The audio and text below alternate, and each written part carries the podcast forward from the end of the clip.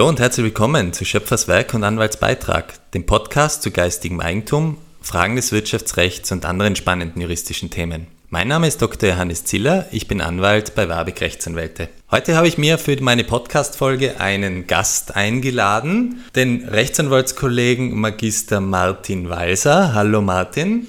Hallo.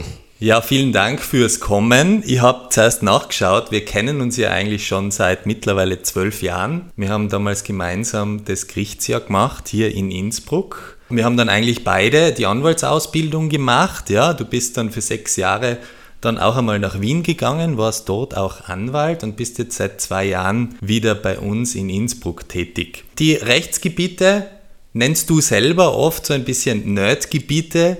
IT-Recht, E-Commerce, Datenschutz, die du hauptsächlich betreust. Und heute wollen wir auch über ein ganz spannendes Thema reden, nämlich über das Amtshaftungsrecht. Kannst vielleicht einmal damit beginnen, dass du uns grob erklärst, was man unter Amtshaftung versteht? Ja, ganz grundsätzlich ist es so, dass hinter dem Gedanken der Amtshaftung steht, dass wenn es mal zu staatlichem Fehlverhalten kommt im hoheitlichen Vollzugsbereich, immer wieder Schwierigkeiten beim Rechtsschutz auftauchen, dass selbst wenn man dann bestimmte Rechtsverletzungen beseitigt hat, am Ende noch ein Schaden im Sinne eines Vermögensnachteils überbleibt. Und die Idee des Gesetzgebers, bereits des Verfassungsgesetzgebers war, dass man nicht nur den Bürger, wenn er mal einen Weg nicht schön gerichtet hat und jemand stolpert, zur Haftung heranzieht, sondern dass auch dann, wenn der Staat dem Bürger einen Schaden macht, auch der Staat unter gewissen Voraussetzungen finanziell einsteht dafür. Man kann das Amtshaftungsrecht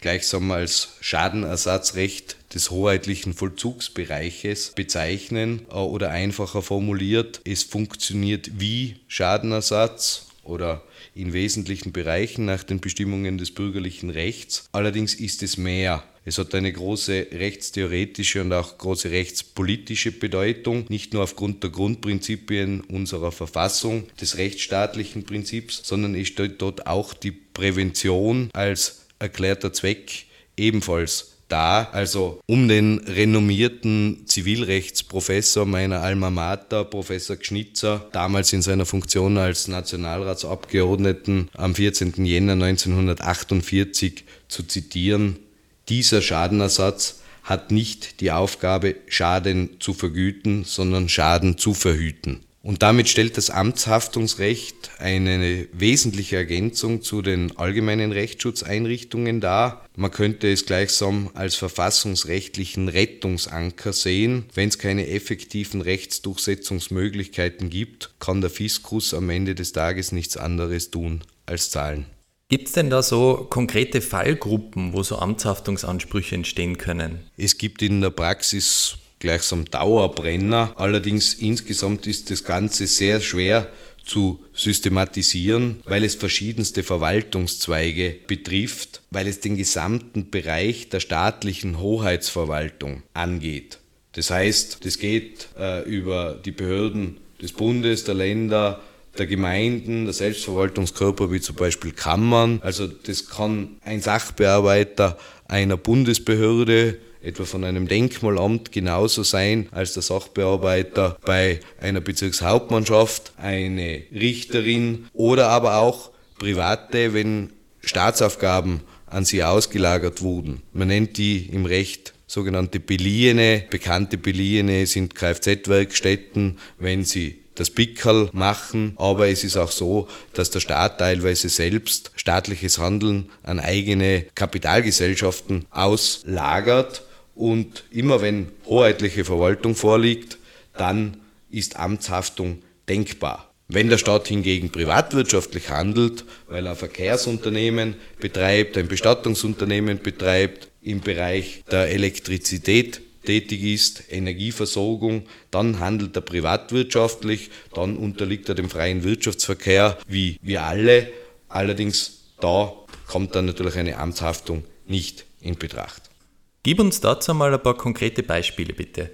Ja, wo gearbeitet wird, da passieren Fehler und häufige Anwendungsfälle sind etwa Behördenauskünfte, Unternehmen erkundigt sich bei der zuständigen Gewerbebehörde vorab, trifft dann Dispositionen, investiert. Die Auskunft, die auch noch unter Umständen schriftlich vorliegt, erweist sich als unrichtig. Es kommt auch immer wieder vor, dass im Zusammenhang mit Kreditinstituten, Wertpapierdienstleistern der Vorwurf erhoben wird, man hätte sie nicht staatlicherseits hinreichend beaufsichtigt. Das stellt dann ganz eine diffizile Situation dar, die man nicht, auch nicht jetzt als Beispiel beantworten kann. Manchmal ist zu haften, manchmal auch nicht. Sehr häufige Dauerbrenner im Amtshaftungsrecht sind Rechtsanwaltskosten als Schaden. Freilich ist es so, was jetzt du, Johannes und ich da machen, kann niemals ein Schaden. Nie ein Schaden. niemals. Allerdings machen wir es in aller Regel nicht unentgeltlich und dann bleibt der Bürger dann noch auf seinen Rechtsanwaltskosten sitzen, wenn die Verfahrensordnung die zur Bereinigung, zur Herstellung des rechtmäßigen Zustands aufgewandten Kosten nicht ersetzen kann, dann kommt es zum Amtshaftungsfall. Medial wird ja auch öfter diskutiert, inwiefern allfällige Fehler jetzt bei der Bekämpfung der Corona-Pandemie da zu Schadenersatzansprüchen führen könnten. Wie bei jedem Schadenersatz verlangt das Schadenersatzrecht nicht nur einen Schaden, sondern auch Rechtswidrigkeit und ein Verschulden, also die persönliche Vorwerfbarkeit. Aber selbst wenn hier etwas vorliegen sollte, scheitern gerade bei Großschadensereignissen Amtshaftungsansprüche an der Beweisführung. Etwa nachzuweisen, dass der Schaden dadurch geschehen ist, äh, weil ein behördliches Fehlverhalten vorlag oder wir Juristen nennen es die Kausalität, dass dieser konkrete Schaden auch durch die Behörde verursacht wurde. Ich müsste als Betroffener also quasi beweisen können, dass ich nicht erkrankt wäre, wenn die Behörde früher eingeschritten wäre, was natürlich in der Beweisführung schwierig ist. Wenden wir uns jetzt mal Unternehmern zu. Wann könnten denn für Unternehmer klassischerweise Amtshaftungsansprüche entstehen? Unternehmer sind erfahrungsgemäß sehr zurückhaltend, wenn es um Behördenkritik geht, weil es liegt auf der Hand, man wird auch wieder etwas brauchen. Empfindliche und auch dann sehr praxisrelevante Bereiche sind aber etwa Verfahrensverzögerungen. Es kommt zu unnötigen, kostenverursachenden Verfahrensschritten. Es wurde aber bereits investiert, es wurden bereits Verträge abgeschlossen und infolge von Verfahrensverzögerungen Verfahrensgesetze gelten als Schutzgesetze, passiert dann tatsächlich ein valider Schaden. Das könnte dann beispielsweise der Fall sein, dass man immer noch auf eine Genehmigung wartet, aber eigentlich schon Mietverträge abgeschlossen hat. Genau, Verfahrensgesetze dienen dem Schutz des Rechtssuchenden und wenn wir die Tiroler Bauordnung etwa hernehmen, wenn keine Bauverhandlung durchzuführen ist, ist die Erledigungsfrist bei drei Monaten, mit Bauverhandlung sechs Monaten. Es kann ein Verzögerungsschaden hier entstehen. Unter den anderen Schadenersatzvoraussetzungen kann das auch ein Amtshaftungsthema sein. Was wir in der Praxis auch schon hatten, ist, dass die Baupolizei Betonfahrzeuge, den Betonmischer mit Befehls- und Zwangsgewalt aufgehalten hat. Es kommt nicht nur zu Verzögerungen am Bau, sondern man hat auch einen Sachschaden. Und was da vielleicht interessant ist in dem Zusammenhang, man kann bzw. muss sich natürlich auch auf dem Verwaltungsweg gegen solche Sachen wehren. Da gibt es die Möglichkeit, das Instrument der sogenannten Maßnahmenbeschwerde. Und da kommen jetzt wieder wir Rechtsanwälte ins Spiel. Da gibt es einen Kostenersatz für den eigenen Anwalt des Einschreitens, wenn man obsiegt hat. Der wird sich aber sehr häufig nicht mit den tatsächlichen Anwaltskosten decken. Und da sagt die Rechtsprechung, in so einer Konstellation ist die Differenz zwischen den tatsächlich aufgelaufenen angemessenen Anwaltskosten und den pauschal zugesprochenen Anwaltskosten ein Amtshaftungsschaden. Freilich und logisch sind gerade Unternehmer sehr zurückhaltend, gegen Behörden vorzugehen. Immerhin braucht man ja auch immer wieder etwas, aber man ist nicht nur sehr empfindlich, wenn es hohe Vermögensschäden sind, sondern ein anderer Bereich ist es auch, wenn etwa Behördenvertreter gleichsam eine hoheitliche Rufschädigung machen, etwa indem gegenüber Medien Auskünfte erteilt werden, die nicht richtig, die herabsetzend oder sogar kreditschädigend eben sind. Und da stellt sich sehr häufig aufgrund der Rechtsprechung des obersten Gerichtshofs eben die Frage, muss ich den Behördenvertreter direkt als Menschen in Anspruch nehmen oder ist es nicht in Wahrheit ein Amtshaftungsfall? Daher nennt man diese Fallgruppe, wenn man eine Fallgruppe bilden kann, auch hoheitliche Rufschädigung. Jetzt müssen wir das Amtshaftungsrecht so ein bisschen in ein Verhältnis setzen zum allgemeinen Schadenersatzrecht. Da kennen wir ja die allgemeinen Grundsätze. Es muss einmal ein Schaden vorliegen. Eine Kausalität muss gegeben sein, also dass der Schädiger quasi das verursacht hat und er muss das rechtswidrig und auch schuldhaft gemacht haben. Sind da im Amtshaftungsrecht ganz genau dieselben Grundsätze, die zur Anwendung kommen oder gibt es da Abweichungen? Also das Amtshaftungsgesetz selbst enthält keine eigenen Haftungsbestimmungen, sondern enthält Sondervorschriften, die die allgemeinen Regeln abändern, modifizieren. Das Wichtigste ist einmal, um es nur noch einmal zu wiederholen, es braucht einen hoheitlichen Bezug. Und der wesentliche Unterschied ist, dass nicht der Schädiger selbst belangt wird, weil der Bund, die Länder, Gemeinden, Kammern, die können ja gar nicht handeln. Am Ende geht es immer um menschliches Handeln, aber es ist eine zentrale Vorgabe, die macht auch Sinn in der Praxis, dass man nicht gegen die Beamtin, den Beamten, das Organ, nennt man das im Amtshaftungsrecht, direkt vorgehen kann. Da ist der Rechtsweg nicht eröffnet. Das schützt vor allem auch die Staatsbediensteten davor, insbesondere vor Querulanten, die zur Einschüchterung direkt auf diesen Menschen, auf diese Person losgehen. Was im Amtshaftungsrecht noch hervorzuheben ist, ist diese Frage, gerade wenn es darum geht, unrichtige Behördenentscheidungen, unrichtige Gerichtsentscheidungen. Du hast es schon erwähnt, Schadenersatz setzt nicht nur eine Rechtswidrigkeit voraus, sondern auch ein Verschulden. Jetzt wäre es natürlich in einem demokratischen Rechtsstaat ein Unding, dass jede Entscheidung einer Behörde, jede Entscheidung eines Gerichts, die sich dann nachträglich im Instanzenzug, und genau dazu haben wir ihn ja, als unrichtig herausstellt, ex post im Nachhinein dann auch haftungsbegründend wäre. Da macht die Rechtsprechung einen ganz klaren Cut und sagt, nein, und das ist so ähnlich wie bei uns, bei uns Anwälten, bei den Notaren, bei den Steuerberatern. Nicht jede unrichtige Rechtsanwendung führt zu einer Haftung, sondern sie darf rechtlich nicht vertretbar sein. Was heißt das? Wenn es einen klaren Gesetzeswortlaut gibt, wenn es eine höchstgerichtliche Rechtsprechung gibt, der oberste Gerichtshof sagt das immer schon oder seit Jahrzehnten, der Verwaltungsgerichtshof hat bereits mehrfach bestätigt und der Normwortlaut ist auch noch sonnenklar, dann kann man nicht mehr von einer vertretbaren Rechtsansicht sprechen, dann wird Amtshaftung schlagend.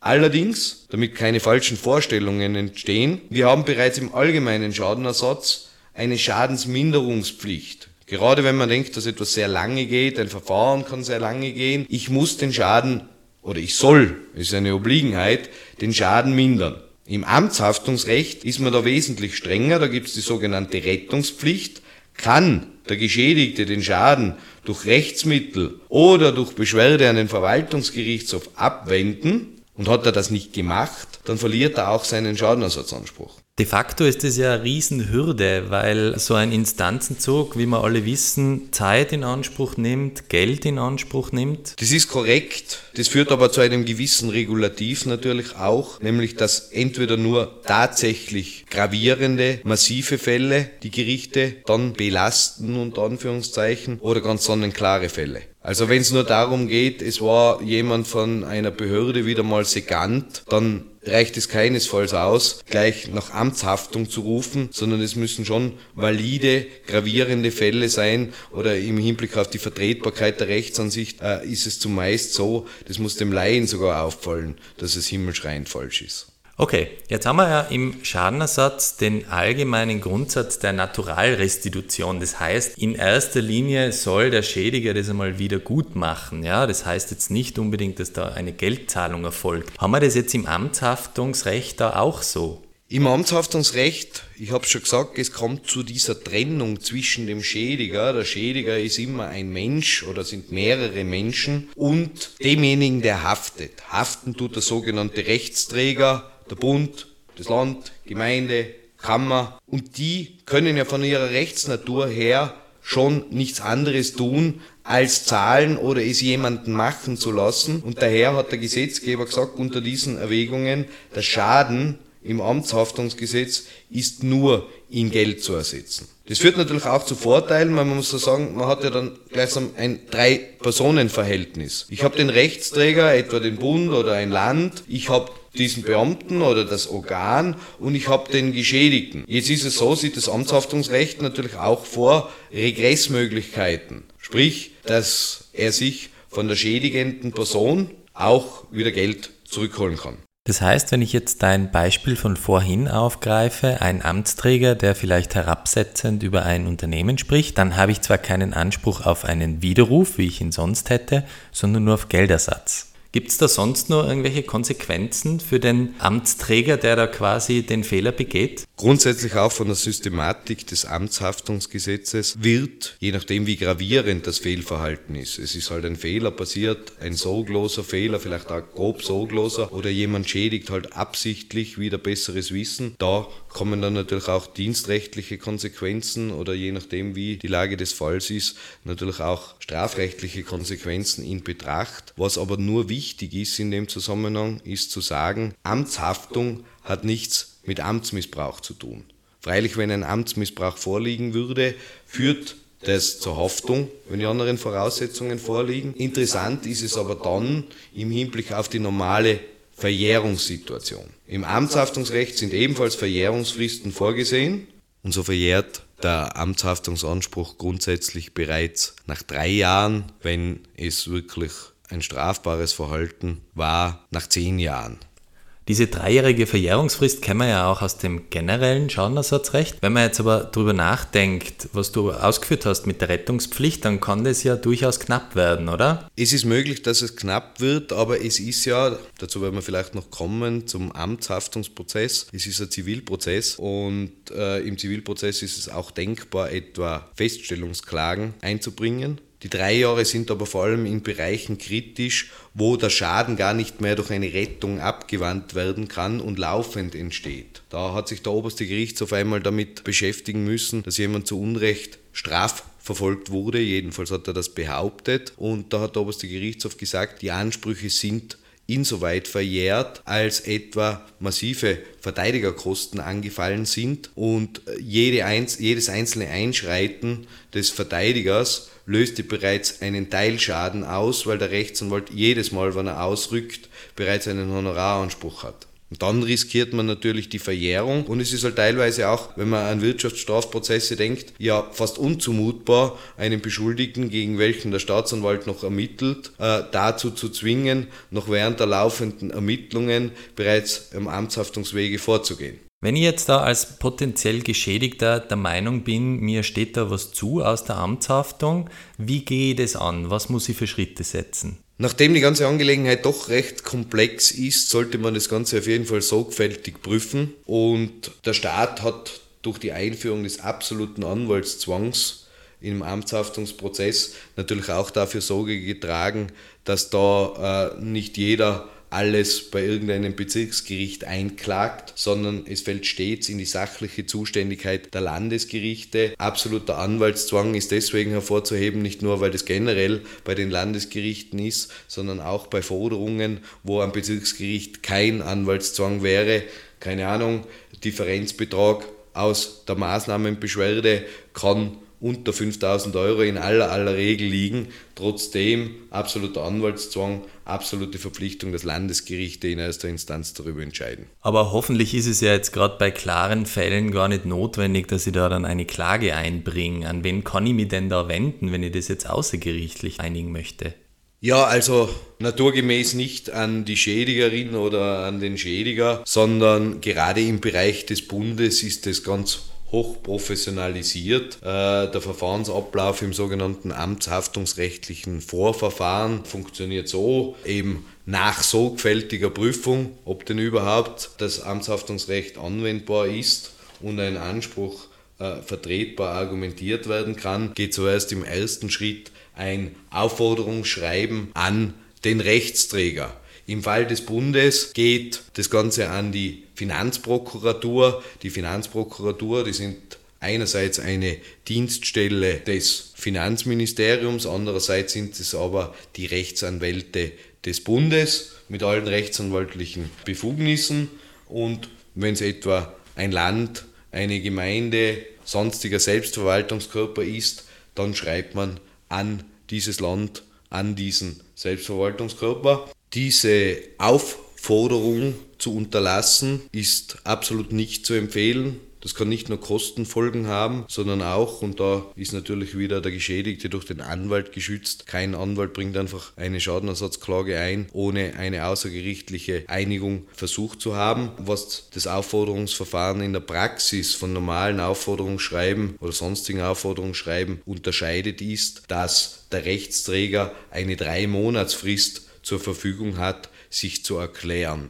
Wie kann sich der Rechtsträger erklären oder im Fall der Finanzprokuratur kriegt man sofort ein vorläufiges Rückantwortschreiben mit der Bestätigung, dass man das bekommen hat und prüfen wird. Die schönste Variante für den Geschädigten ist einfach die Anspruchsanerkennung. Die andere Variante ist die gänzliche Anspruchsablehnung. Das wird davon abhängen, nicht nur wie klar der Fall ist, sondern ich habe schon gesagt, die Kolleginnen und Kollegen bei der Finanzprokuratur sind auch Rechtsanwälte, die machen natürlich auch so eine gewisse Einschätzung wie bei jedem Schadenersatzprozess, zieht dann die geschädigte Person das auch tatsächlich durch, hat sie genug Energie, hat sie genug finanzielle Ressourcen dafür. Das sind dann natürlich auch andere außerrechtliche Erwägungen, die da mitspielen. Und es gibt natürlich auch die Möglichkeit, sich zu vergleichen oder teilweise anzuerkennen und davon abhängig wird dann auch wieder sein, was man dem eigenen Mandanten sagt. Ja, jetzt hast du einen Teil bekommen, Kosten-Nutzen-Analyse, wir bringen keine Klage ein, jetzt wurde es abgelehnt, es ist vielleicht eine wackelige Geschichte äh, oder der Mandant trifft halt dann die Entscheidung, auch gegen den Staat bei Gericht vorzugehen.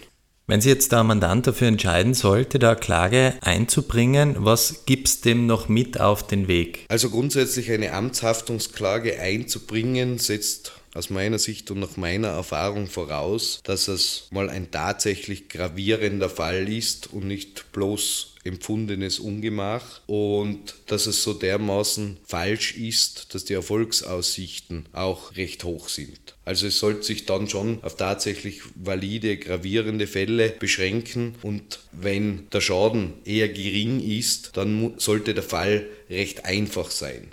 Warum das Amtshaftungsverfahren? Und man denke jetzt dran, man hat das Ganze mit dem Rettungsaufwand schon hinter sich, weil ansonsten macht es ohne dies keinen Sinn, ist mit immensen Kosten verbunden, auch mit entsprechendem Aufwand.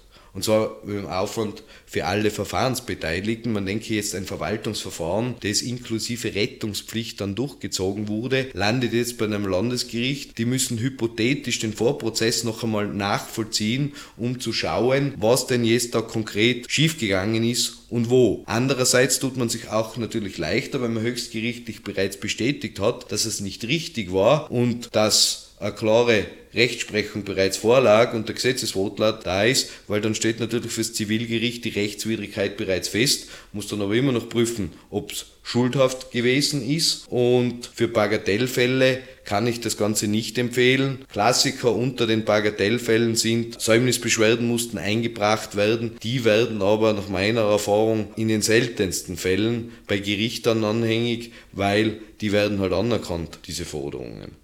Was man dem Mandanten auch mitgeben muss, auch wenn es sich hier um einen sekundären Grundrechtsschutz handelt, geht es nicht darum, dass abstrakte Rechtsfragen hier gelöst werden oder um nur um Recht zu haben, sondern es geht tatsächlich auch darum, finanziell wieder gerade gerichtet werden. Und die Rechtsfragen sollten an sich bereits klar sein, weil es eben bei der Vertretbarkeit der Rechtsansicht darum geht, Klarer Gesetzeswortlaut, jeder, der sinnerfassend lesen konnte, hat es verstanden, klare Rechtsprechung. Umgekehrt haben wir es aber auch schon erlebt, dass Rechtsträger den an sich klaren Fall nicht akzeptiert haben und danach mehrere Rechtsgänge oder mehrere fast inhaltsgleiche Prozesse geführt haben. Und da ist es dann halt so, in diesem Rausch, wo man sich einredet, auch rechtsträgerseitig, wir werden das gewinnen, ist dann halt der Kater danach besonders bitter, weil es natürlich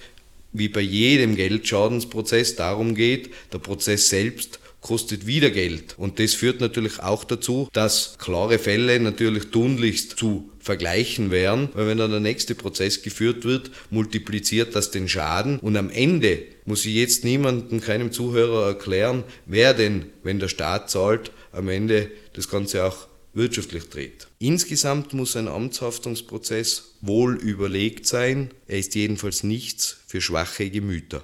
Lieber Martin, danke fürs Kommen und für die spannenden Ausführungen. Ja, ich darf mich bedanken, dass ich bei diesem spannenden Projekt mitmachen durfte. Gerne, vielleicht finden wir wieder mal die Gelegenheit. Wir freuen uns über Fragen, Feedback und Anregungen zum Podcast unter der E-Mail-Adresse podcast.warbeck.at. Unseren Podcast können Sie übrigens auch über die neue Plattform diebusinesslounge.at anhören, wo Sie noch ganz viele andere Podcasts, insbesondere zu Unternehmerthemen finden. Vielen Dank fürs Zuhören und bis zum nächsten Mal. Thank you